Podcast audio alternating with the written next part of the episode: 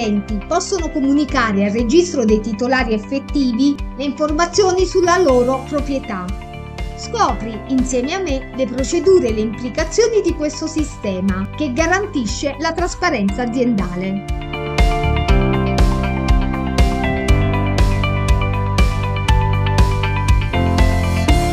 Ciao, sono Anna Maria Gallo, lavoro da oltre 20 anni in banca e sono specializzata in antiriciclaggio.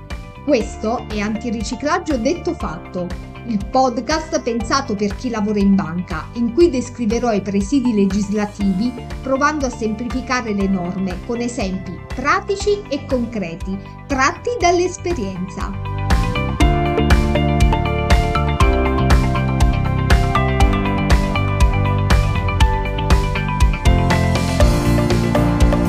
L'articolo 21 del decreto legislativo 23107 disciplina la comunicazione che le imprese dotate di personalità giuridica devono effettuare al registro delle imprese in relazione ai propri titolari effettivi.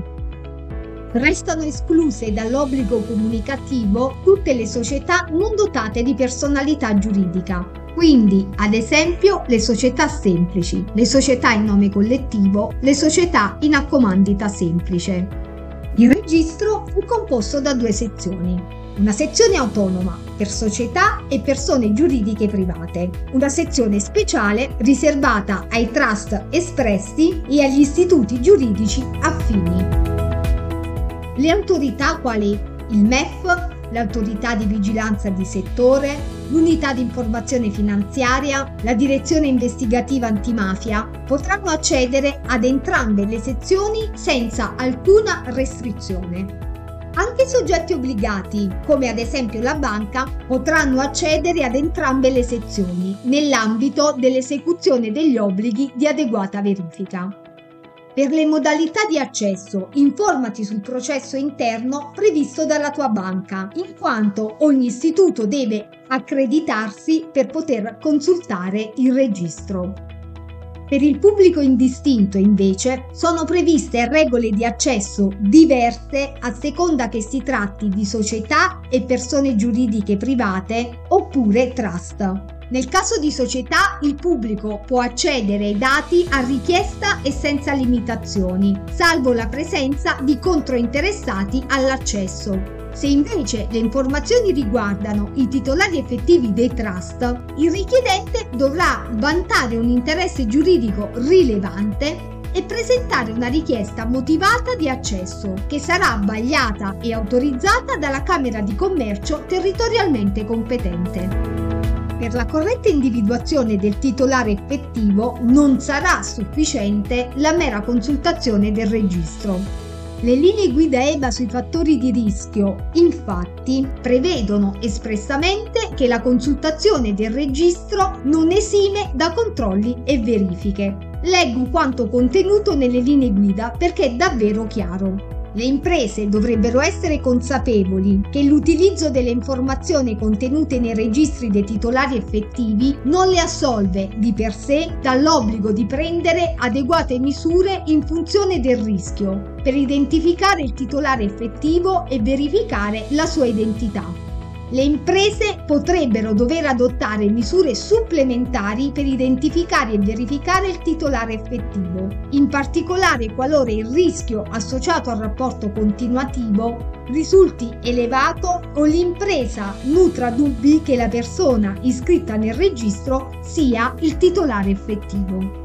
Il quinto comma dell'articolo 6 del decreto 55 del MEF prevede inoltre che la banca segnali tempestivamente alla Camera di Commercio eventuali difformità tra le informazioni sulla titolarità effettiva ottenute dalla consultazione e quelle acquisite in sede di adeguata verifica della clientela. Tale difformità può dipendere dal fatto che le informazioni acquisite sul cliente non siano aggiornate e allora Prima di comunicare la discrasia alla Camera di Commercio, si convoca il cliente in filiale e si aggiorna l'adeguata verifica. Solamente se, dopo aver aggiornato il patrimonio informativo del cliente, permane la difformità, ovvero a te in banca il cliente ha dichiarato che il suo titolare effettivo è Tizio, mentre al registro che è Caio, ti attivi per la comunicazione. In questo caso valuti anche se inoltrare al delegato sosto una segnalazione di operazione sospetta aspetta.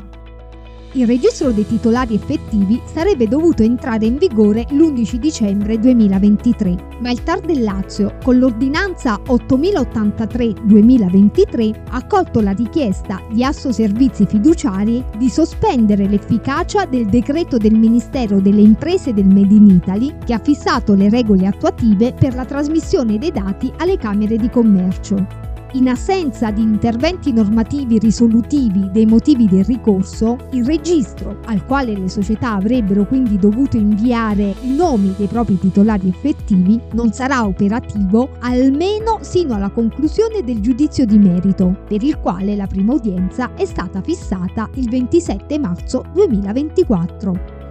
Nel caso in cui il tuo cliente sia una società estera, al di là dei numerosi strumenti che ogni banca ha acquistato per le misure estere, è possibile consultare, in qualche caso previa registrazione e in qualche caso senza problemi come in Francia, anche i registri dei titolari effettivi europei.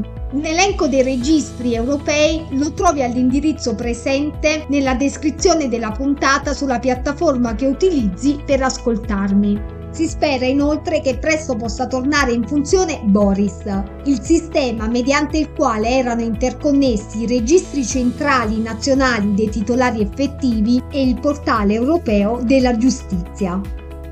Altro strumento utile per le verifiche è Open Corporates, un sito gratuito a cui accedi da Google per effettuare le tue ricerche. Ricorda infine che da quest'anno puoi verificare anche il quadro RU delle dichiarazioni dei redditi delle società di capitali e degli enti non commerciali ed equiparati, in quanto l'Agenzia delle Entrate ha introdotto per la prima volta l'obbligo di dichiarare il titolare effettivo per i periodi di imposta 2020, 2021, 2022.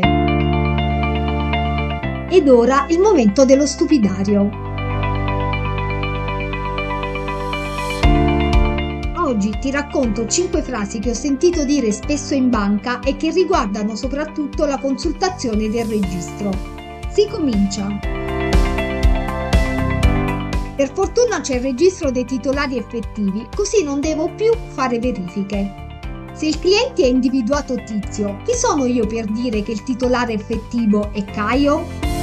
Quante storie con questo titolare effettivo? A me basta che dichiaro una persona.